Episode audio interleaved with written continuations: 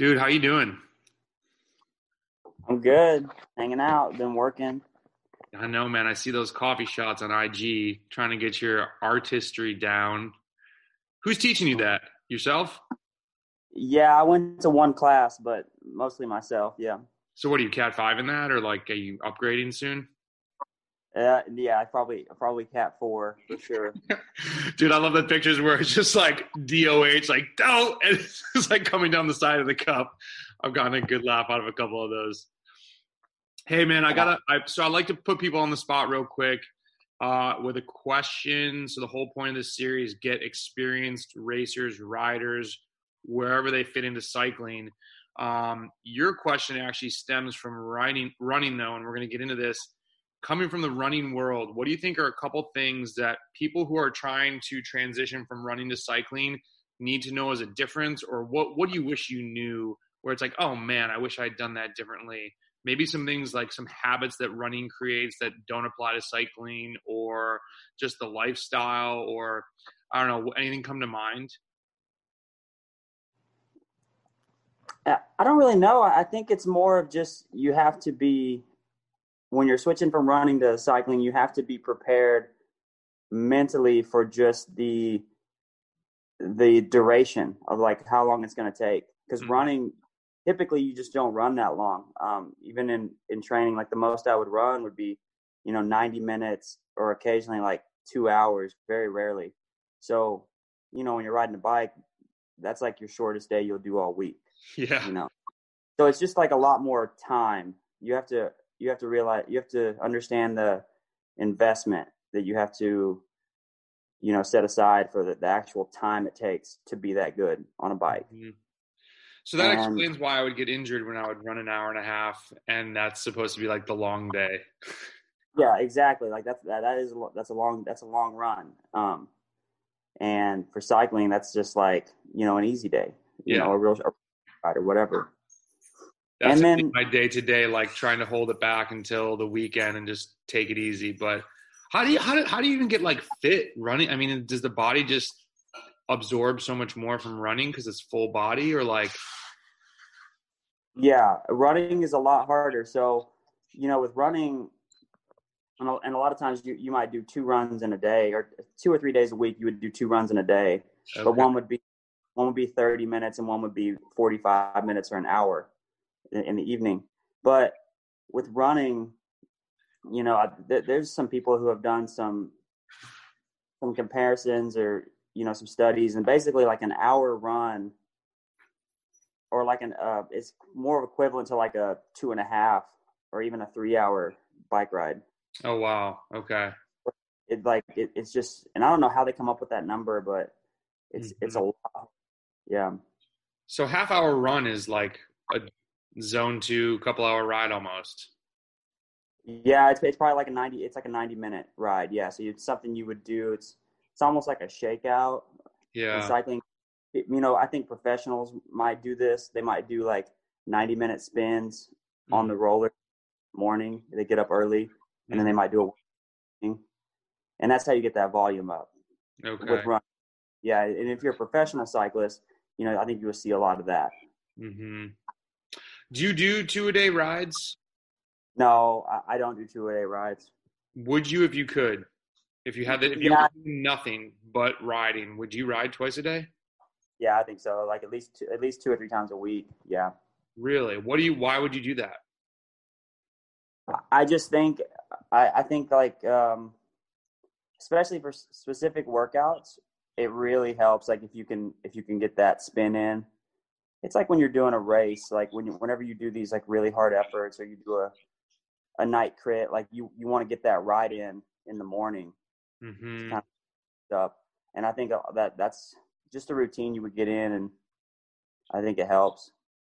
It's interesting. I've never gotten into that, and for like, night crits and I don't know, just never. It always seemed like one more thing to have to go do, and I don't know. Maybe that was a tactical mistake on my part, but I'm fascinated by your running career, and so this kind of couples in with like your origin story of you as an athlete. I want to take this to Sweden, And because I just think, were you pro in Sweden, or was it semi-pro, or what? Give us a story of you as an athlete, and how did you get to here on a bike today for first internet bank? So basically how it started was, just in ninth grade, doing track, just doing normal running stuff. But I started racing bicycles when I was young too. Okay. Like 16. So I was running and I was racing both, but I was primarily doing mountain biking and cyclocross. And I would do road bikes, and I would get up to a Cat 3, and I would race but it was like the least amount that I would do out of my cycling was road, because I lived down a dirt road, and just like, it was a hassle to ride the road bike. You had to take it to the highway, and it was a lot. And riding the road bike when I was younger was like not that appealing, because I didn't have anybody to ride with, and we're way out in the middle of nowhere. So it was just easier to ride the mountain, the woods. Dude, my nephew he kind of wanted to get into cycling, and we got him a road bike. And the biggest drawback was his friends had mountain bikes. So when they went off road, he's like, I'm on this stupid skinny tired bike. And I always say I dropped the ball. I should have been riding out to his house on recovery days and riding with him to promote it more. But it kind of just got now he had the wrong bike. So yeah, I feel that it's tough. It's not a popular sport here. We need to get more Europeans over here to have their kids riding, and I don't know. But all right, keep rolling. So you're mountain biking, you're hitting the cross bike, basically everything but road. Yeah, and rode a little bit, but just not as much. Just doing a hand and then basically what happened was I was pretty good at both. The best I ever did on the mountain bike was I got second in the national series. I missed the worlds by one spot for mountain bike worlds. And then in cyclocross, I got seventh at nationals as a junior with, the likes of Danny Summerhill won, Alex Howes was second. Just all these guys that are big time hitters. TJ Van Gardner was 10th. So I was in a really good group of riders, and just wasn't quite good enough to make that world's team, just right off of that. And then that was cyclocross. That was cyclocross. I got seven. You're world's almost qualifier for mountain bike and cross. Yeah, I was real close. Yeah, I was real close to both. And did that have were you kind of pissed off by that? That, or were you just that much hungrier? I'm so close. Because I think it goes to for a kid at that age, it's what are you, 16, 17? Right, 16, 17. And no, I was more, I guess, pissed off, but more just bummed out. Yeah. I always felt I just didn't get a fair shot. And I don't know if that's fair to say or not. I still think about that a lot. And I think about that for kids that basically if you grow up in an area where – you don't have these developmental teams. If you're not in Boulder, or you're not in California, or you're not on the East Coast where there's a hub for cyclocross, it's really hard to break into that mold when you're coming from the outside. And there's just not a lot of room. When you're talking about, there's only 4 guys or 5 guys going to worlds, and you're dealing with a handful of guys that are, I think that year at cyclocross, there was 2 or 3 guys in the top 5 that were from Boulder. They were on the same team. So it's when you're dealing with these guys from Colorado, and it I'm not going to say it comes political, but it's definitely hard. There's politics and everything. It's hard. And there are guys that do it. And it can easily be said that I wasn't good enough, and the results kind of show that. But then there's also guys that have the same results or slightly worse that would make that team, And then there's some other things that come involved too. But yeah, it's just the teams that when you're a junior, getting on one of these teams, a Hot Tubes or a Lux, I don't think people will understand, when they're on those teams, how big of a deal it is. Or a Hincapie, or, just there's only a handful of these teams in America, these junior squads and the development teams. And I was good enough to be on one of those. And in mountain biking, there's typically only 1 or 2. and there was one back then, and they graduated a ton of pros. And, you know, I knew the guy who ran the team, and I talked to him, and, you know, he was a nice guy. He was just basically like, you know, the team's full, and that was it. And that's one of those things where, like, if you get on one of those type of development teams and you keep progressing, you know, then you get onto a U23 team, and then you're in that pipeline. Mm-hmm. So it was discouraging to me to, like, be so close and never make it. And also, you know, I was running well. So basically my senior year of high school, my high school coach was like, hey, we're going to focus a little harder just on your running. And he's like, I think you can go to college, you know, get a scholarship. And so anyways, I went to junior college for 2 years on a full ride. And then I went to a Division I school, University of Arkansas Little Rock, on a full scholarship. Did you hang out with J.R. Ryder back then? What'd you say? Did you hang out with J.R. Ryder? Isn't he the big Arkansas basketball player? Maybe that was before us, actually. The dude with the crazy dunk. Google him later. He was one of the first dudes that it was dunk contest where it was like he went, it was game over, and everyone was like, whoa. And I'm pretty sure he went to Arkansas.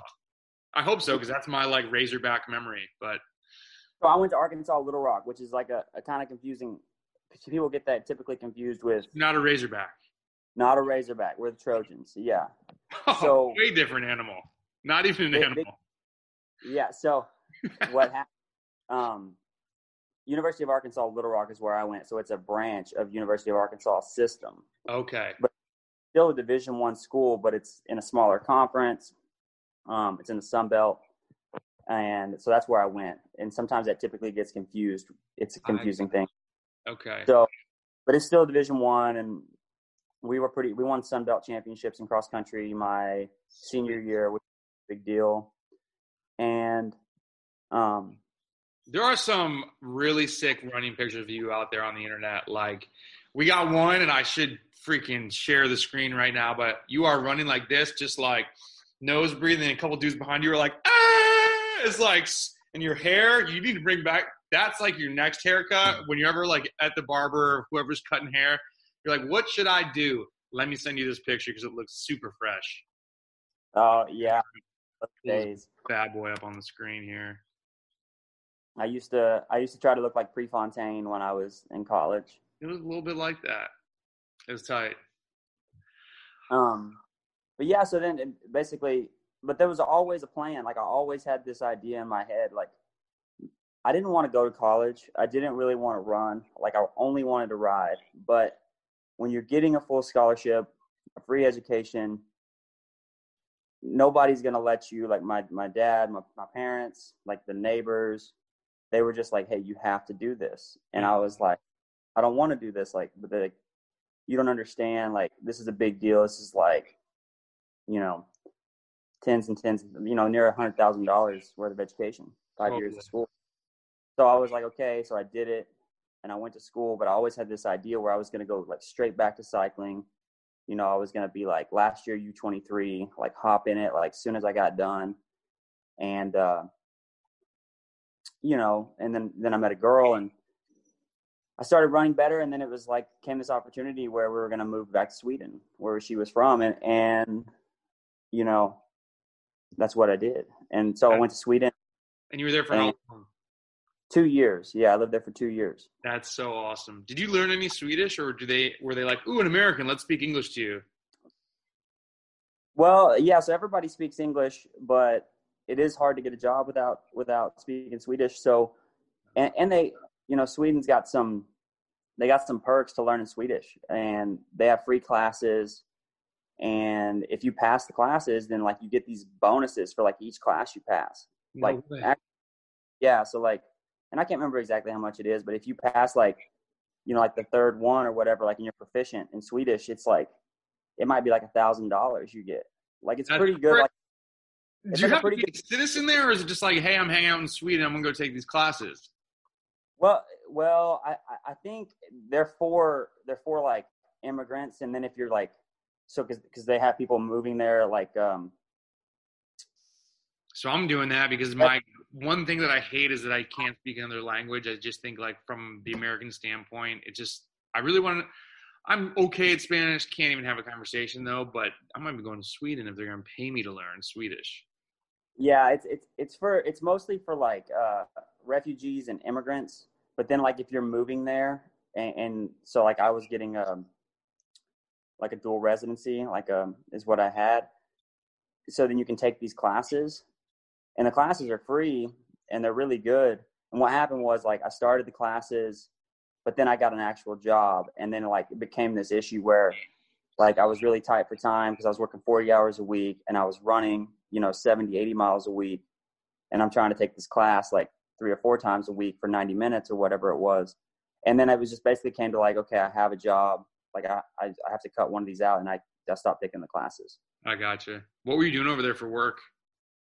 Well, so I'd never had a job before, I never had a job at school, college, nothing. And when I got to Sweden, like I had to get a job. As I was getting like the team I was on was kind of like being a Cat 1, being at an elite level in America, where it's like you're getting your equipment, you're getting your entry fees, you're getting help, but you're not getting like actual money. Mm-hmm. So that's kind of how it was with the running. Like I was getting shoes, I was getting clothes, entry fees, taken to some of the races, stuff like that, reimbursed. But I wasn't really getting like money. So I had to get like a job. And the first job I got was a construction job. So, and it was like, I was on like the demolition crew of this construction job. Like I wasn't running the jackhammer. I was with the guy running the jackhammer. And then I'm just like picking up all this cement, loading it in the wheelbarrow and taking it out to the dumpster all day long. So just back and forth. Yeah, kind of. More getting super tired and trying to go home and run. And, in the winter, it gets dark at like 3 or 4 o'clock. So I'm running in the dark, all the time. Not a good look. You're like, no one can even see my hair. I look amazing. Yeah. It's pitch black out here. It's really hard. Like it's because I'm not used to winter, I'm not used to cold and I'm not used to snow. So you go straight into that. So one winter I was trying to run outside in the snow all winter and I was having a hard time with that. That's hard. And then the next winter I was trying to run inside on the treadmill. So I was doing like 80 miles a week on the treadmill and I got like a stress reaction in my shin. So I was just getting banged up from like just basically not being smart.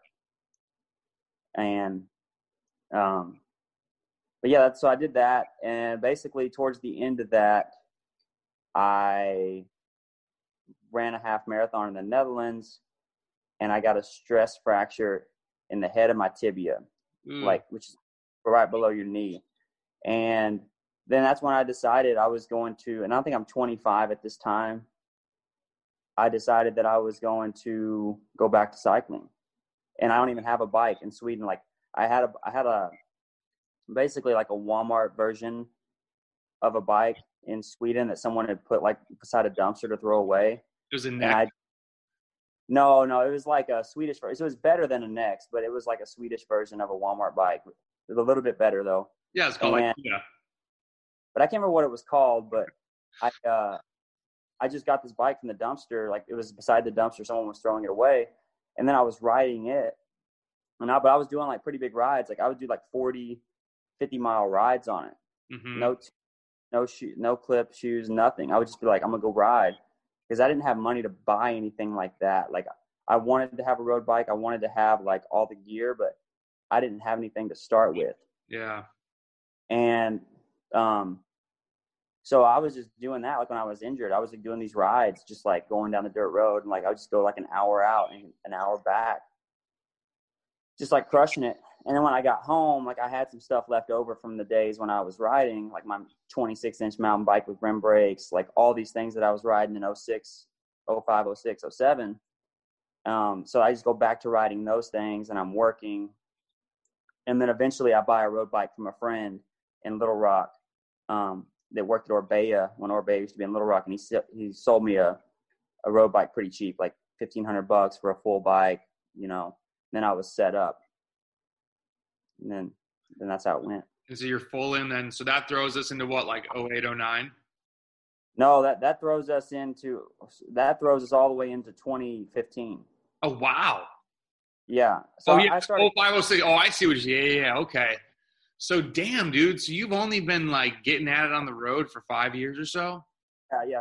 2015 was my first year back on the road bike. Snap, as Johnny Perfect does. So I had eight years off the bike, basically. You came in as Cat 5 and just shredded people. So you did Cat 5 to Cat 1 in like 2 seasons, however many races you could do, basically. No, so like I was saying earlier, I was a Cat 3 when I was a junior. Okay. And when I came back to America, so technically on my license, I'm a Cat 3. Okay. And so then I talked to the guy and I was like, the USAC rep here in Arkansas, and I actually know the guy. So I was like, hey, I've been running, I've been off the bike. And I raced cyclocross when I got back at the end of 2014, and I was just doing the Arkansas. And I was winning all the Arkansas stuff. I think I lost one race out of like 5 or 6. But those are just small local stuff. And I was like, hey, I did these cyclocross races. This is what I was running like last year, the last couple of years in college. And I was like, can I just have a Cat 2? Because I don't want to deal with this Cat 3 stuff. And he was like, yeah, sure.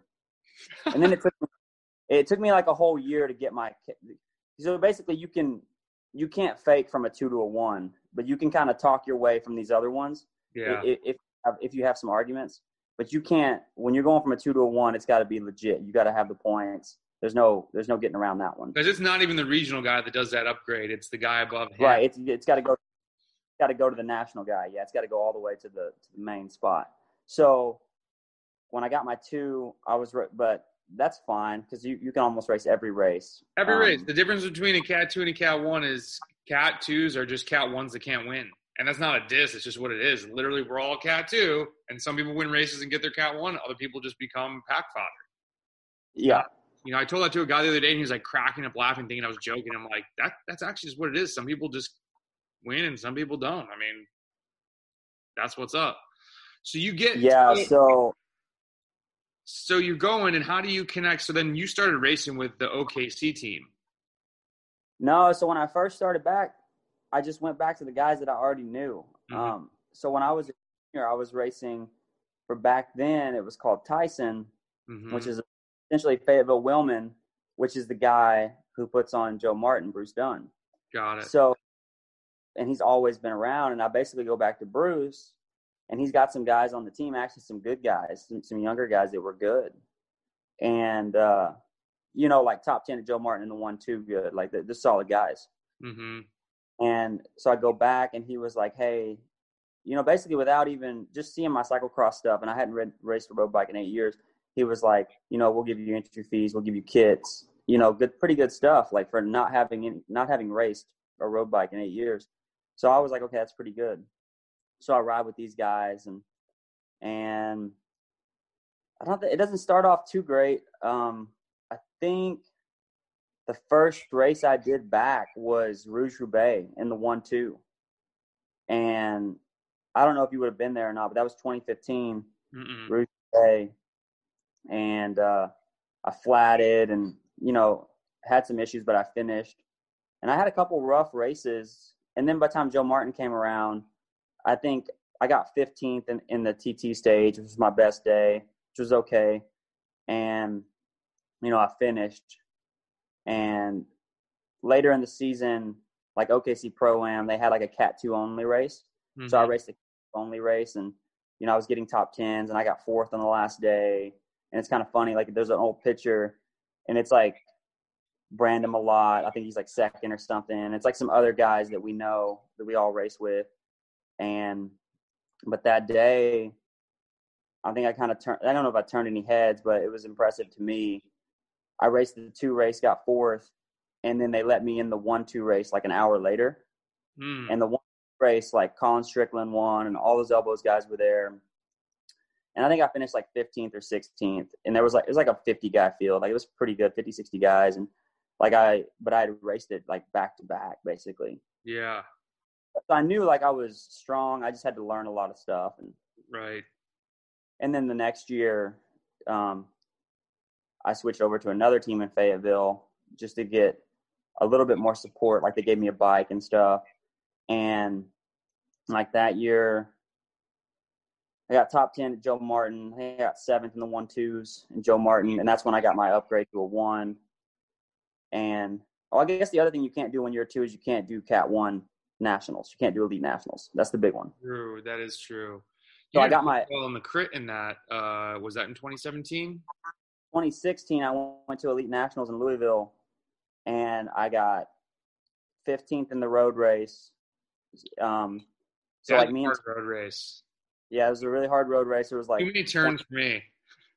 Yeah, it's a fun race. I really like that course. Tanner got 14th and I got 15th, which is kind of a funny thing. And we were like, Tanner was just riding like unattached at that point, and I was riding for a Fayetteville team. And then the next day, I got 12th in the crit, I think. And that was when it rained. And I won a race or two. Like, I've won a race every year. Like I even won a race in 2015, but it was like a smaller, like local crit. And then I think in 2016 I might have won 2 races. But it's hard to explain to people like how hard it is to win races, because like kind of tell people like pretty good at riding a bike, but they're like, well, yeah, how much do you win? I'm like, well, I don't really win that much. Like, you know, I've been lucky to win like one race a year. Like, I think the best year I had, I won 3 or 4 races, but it's just really hard to win bike races. It's so hard. You're lining up against everybody. I think Eric Marcotte puts it really well on a podcast. He's like, so you want to be special boy that day? Well, guess what? 50 other dudes want to be too. And everybody, once you're at Cal 1, everybody's training, everybody, or we'll say 98% of the people are training. They take it seriously. They put in the hours. They're, you know, doing the little things. It's really difficult to win.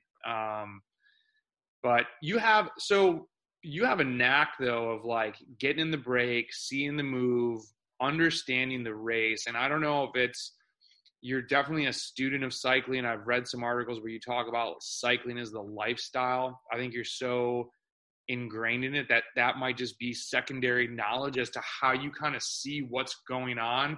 Cause I especially try to explain to newer racers, like, dude, the fitness is half of it. Like, we can get your watts up, but if you don't know when to launch off, if you don't know how to put yourself in a good position, if you don't know how to understand and take inventory of everything that's happening, you're just not going to be good at this. And people don't understand that, because then everybody wants to win. And it's like, dude, winning is super, super hard. Like, you get on a podium in a season, dude, pat yourself on the back. Yeah. What do you see? What has that kind of been? Because you're in, you know, big moves. I mean, even when we were in OKC 2018, you came in second in that crit or third. Like, that's a big race. What do you see? How are you approaching these races, and like what's going through your mind? Or is it just instinct, or like where do you think you picked up this knack for getting in the break and being successful with it? No, that just took a lot of time. Just it takes a lot of like watching a lot of bike races, being in a lot of bike races. And eventually what it came down to was I had this real interesting, the night before that OKC race, I had a real interesting conversation with Colin Strickland. And I was talking to him about another cyclist, a good cyclist, a sprinter. And this guy would always get podiums, top fives, but he would always sit in, and he would just sprint. And I went up to Colin and I was like, oh man, this guy's riding really well. Like, man, look at these results. And he was like, oh, that doesn't matter to me. And he was like, he's not a bike racer. And I was like, well, what do you mean? Like, he's getting like really good results, like a lot of results better than what you get. And he was like, nobody's going to know. Low burn. He was like, yeah, but nobody's going to remember who he is. Like, he's like, people remember who you are. Like, if you're off the front, like you're making moves, even if you don't win the bike race. Mm-hmm. And I was like, up until that point, I was like, I would get in some moves, but I was trying to play it safe. And because I could ride pretty good at the end, you know, I could get top 10s because I know how to like position and crit just off of some skill. Mm-hmm. And it kind of stuck with me. I was like, it's kind of interesting. You know, even if you don't win the bike race, like people know who you are. And it is kind of even like you see it in pro racing, you see these guys go off the front and you know they're not going to win, but it's still like it's a big deal, and people know who they are, and they got like a huge fan base because of the way they ride. Mm-hmm. And I kind of thought about that, and I was like, man, like being off the front, like showing yourself, like even if you don't win, it's still like really cool. Mm-hmm. And that's like a way to show you're strong too. And I was going to say, because it's not even necessarily always like easy to get off the front when you're talking about a big race, like. So, I mean, and not to derail your story, but that's one thing that I thought about when we were in the race in New Zealand and I got off the front with that dude. It was like the race was furious for an hour. And finally we got away far enough. We got a minute up the road. They stopped to take a pee. We had 2 minutes up the road. And I'm like, dude, this feels amazing. Just being out of the group. And that's the thing too. Like if you don't race, you don't necessarily understand like what that means. But I was like, just stoked to be. Now everyone's chasing us. You know, when they come back at it, like you got to come get us. And they should. Yeah. So he tells you this, and so what do you thinking going into the OKC race? What did that change? You know, it was interesting, and I was like, you know, because that race specifically like was so dominated by. Because Hincapie had like a full squad there, like 8 guys, you know, and they were like the strongest team by far. Mm-hmm. The day before, you and Stefan were off the front for a long time, but being in the group, it was just like this very calculated, like it's going to come back, but it was still cool. Like, you know, you're out there showing you're a strong guy with Stefan, who's one of the strongest guys in the region. Mm-hmm. And he's known for that. And then the next day, I had that conversation that night with Colin. And then the next day, like, I was just like, I'm just going to race super hard. I'm going to try to get in this move. And I just ended up getting in the move with Colin and going super hard. And then just by one of those, like, weird things, like, it ended up being a break that stuck. And I got second. And it was a big result.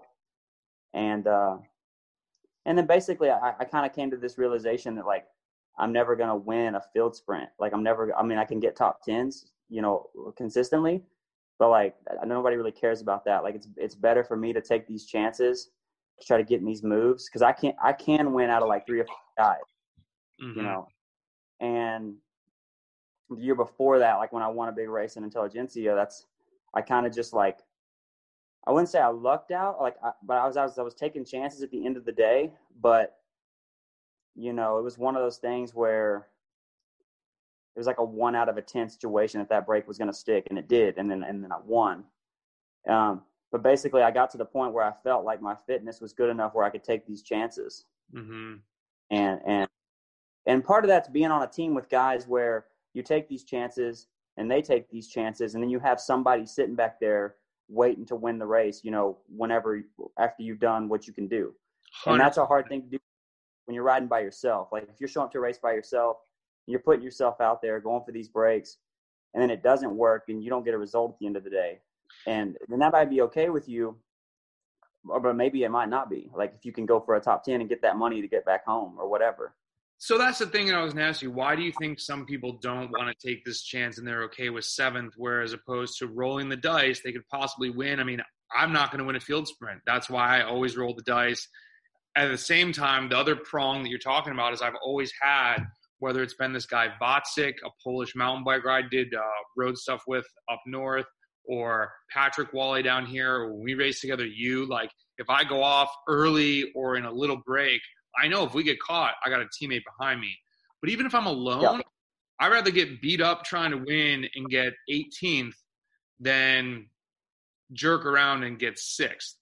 Yeah. What do you think is is that just somewhat like, are we just more risk takers or are we more, why do you think some people are like, I'm just going to like, I want to take the safer 7th as opposed to try to win?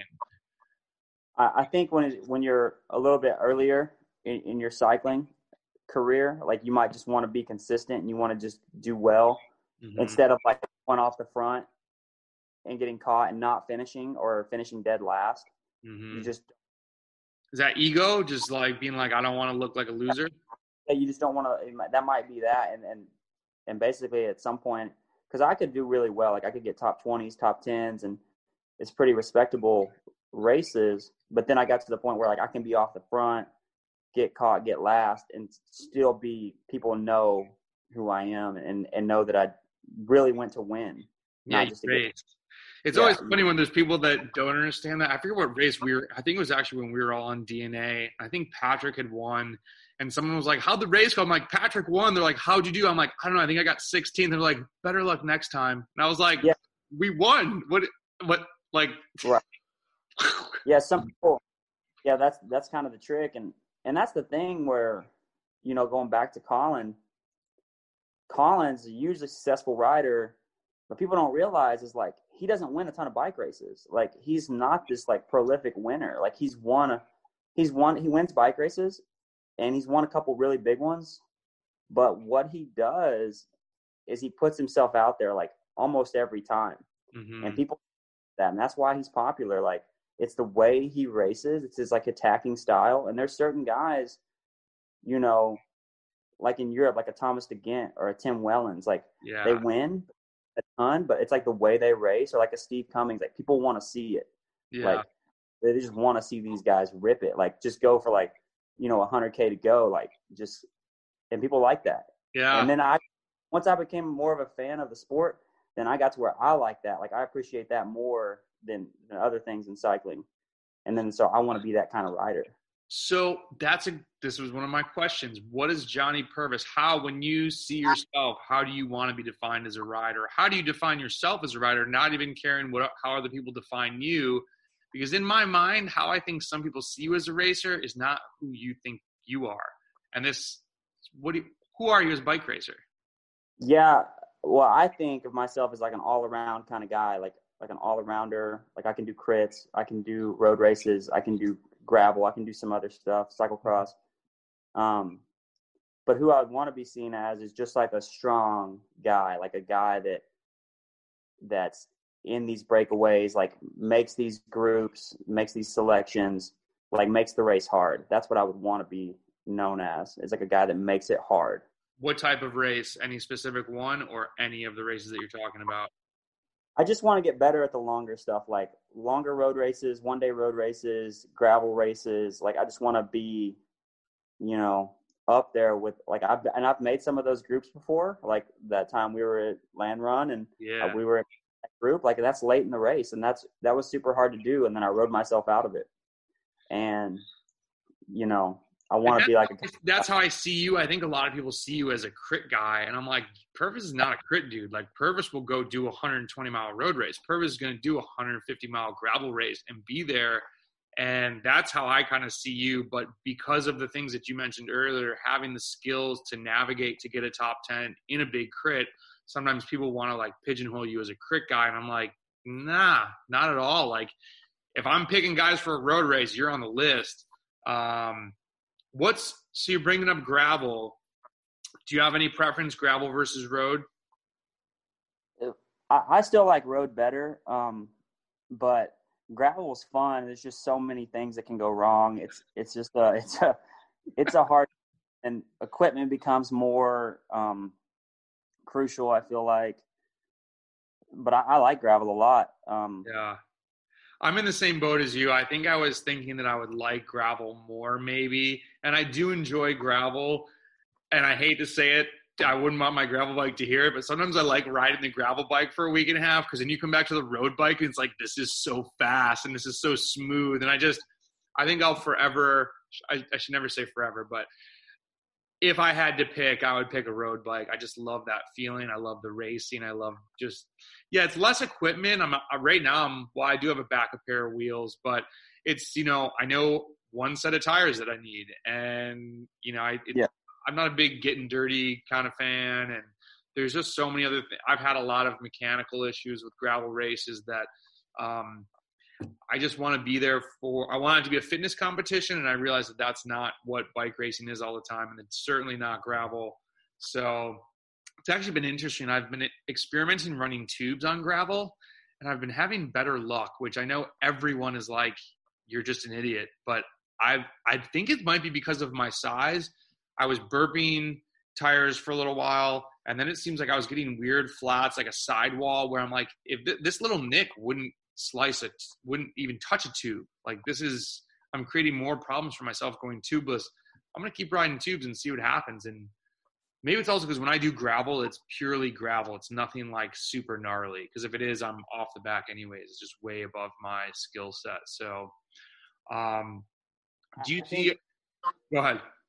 I think with that, like, you know, the issue becomes you just have the pressure you have to run. And if you're riding roads that are good, then it's okay because you can have higher pressure and it's not affecting you. But if you get on some choppy stuff, some bumpy stuff, like it'll become hard to have those tubes in.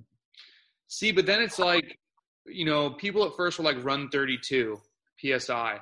And I was like burping it. Like I would see some like goo come out or, you know, sealing stuff. And so then they're like run 35.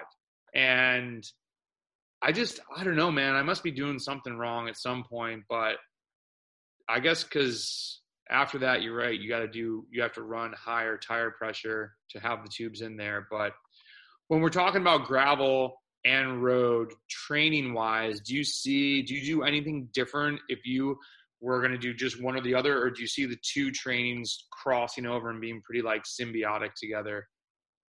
Yeah, no, I see them crossing over pretty good. Like, I don't think I would do anything much different. And, you know, like I was talking, me and Tanner were riding a week or so ago, and we were talking about gravel and even mountain bike. And basically, like, because he rides a lot of roads that are flat. And then you do too. I know this because, you know, I see your stuff. And you get into this thing on the road where you're doing like 21, 22 mile an hour rides, which is fast. Like, you're riding fast. Like, it's just constant speed.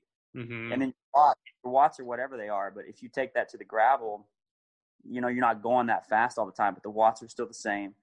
And if you take it to the mountain bike, then you're just putting around in the woods and you're still doing, you know, 250 watts, you know, so it's just like moving slower, and which is nice sometimes instead of having to just be like going 20 miles an hour the whole day. Yeah, dude, sometimes it's like, all right, where am I going to ride? I'm going to be really far from home.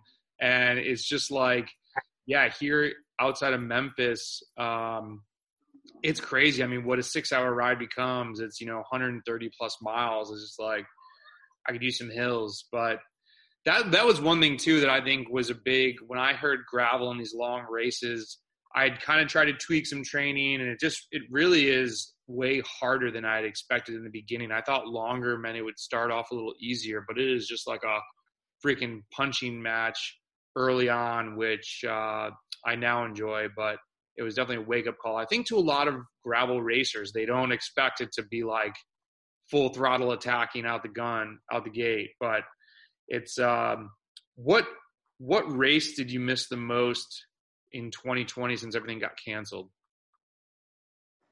Well, I think it was going to be some stuff that I hadn't done yet. Like I was going to do some things I'd never done, like Redlands and Belgian Waffle Ride. But you know, even like a Tulsa Tough, like I don't know, I really like Tulsa Tough. That would have been a, you know, I was really wanting to go there. And then just like stuff with the team, like, you know, because it was a brand new team, I didn't get to race with these guys, and so that was kind of just like a bummer, like not getting to race. Like we had a team camp, like before all this, we had a team camp at the end of February or the beginning of March, like kind of right before all this stuff went down, and it was like super cool. Everybody was vibing. Like everybody was riding well. Like we were, you know, it was going to be like a super good time. And it's then just wild. Like, yeah, for sure. And you know, then we just didn't get to race, you know, so that was kind of a bummer. Yeah. Just any of the races really, like, I don't know specifically like one, I don't really know. Like, I don't really put any race above. I'm trying to think like what race I really, really like Tulsa Tough Sunday, I really like, you know, Joe Martin Sunday, I really like, you know. You're picking on the crits, dude. Just these really, yeah, that's the other thing. Like, we talk about crits, but those are different kind of crits to me. Like, when you race these, like those ones with the hills, like, it's not like a road race. It's just like a really hard crit where you only end up with, like, 20 guys at the front or 30 guys at the front.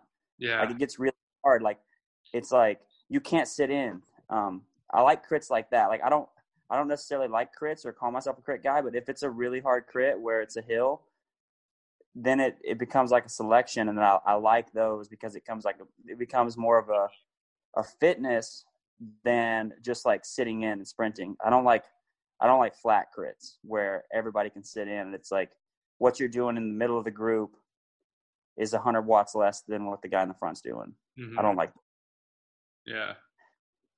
Yeah.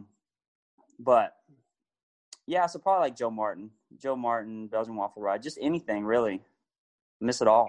Yeah, dude, I'm Jones, and I was thinking yesterday, I knew it had been a long time since I raced. I rode out, and I was in these Arkansas flats, and like way down the road, I saw this like flashy red light, and I was like, I almost feel like I need to go chase this person down. And I'm like, dude, you need to get like a race in your system, because it's just like hunting down random people. This guy was actually great. He had like 4 panniers on it. A dog came running out and was like biting his what are those little foamy, I want to call it a dog, it's not a croc.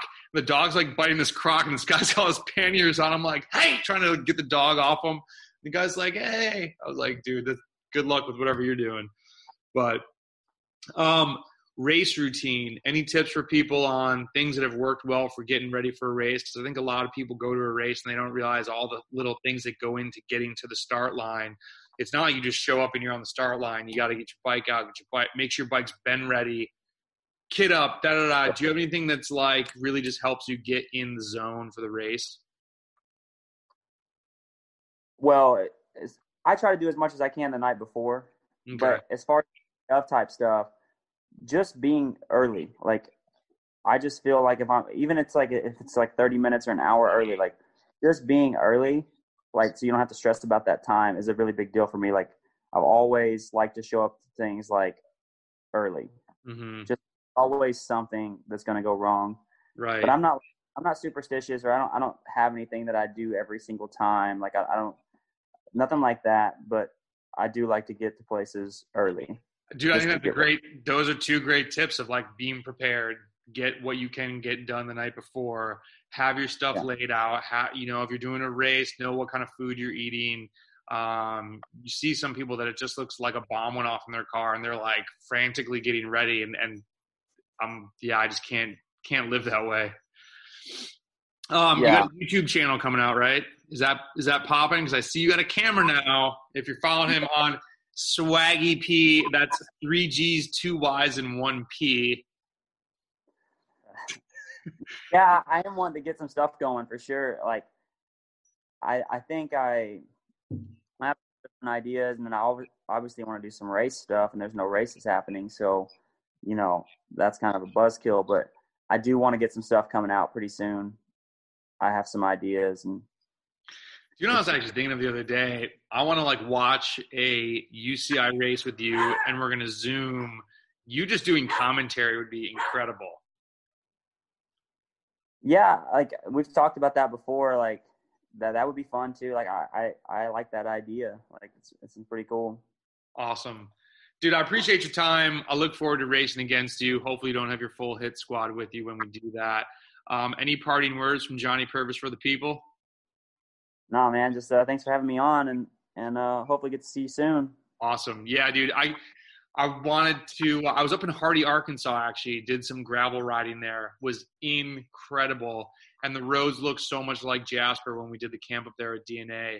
And I was like, damn, where's Johnny? But it was just these long roll, like people who haven't been out there, you say rollers, and I think like traditional rollers, like quick, like Arkansas has some of these like long rollers where they're kind of climbs, but they're not, but you're going fast, and like the climbs are still quick, like super dynamic and fun riding. I was doing gravel that day, but there were a couple times, you're connecting on the road, and I'm like, dude, I got to bring a road bike up here again. Just such beautiful country. So. Is that when you were in Bentonville, or where was that? No, it was in Hardy. Chris's buddy has a place up on the river there. Hardy. Look it up. It's by it's east of you, because I was actually going to look up.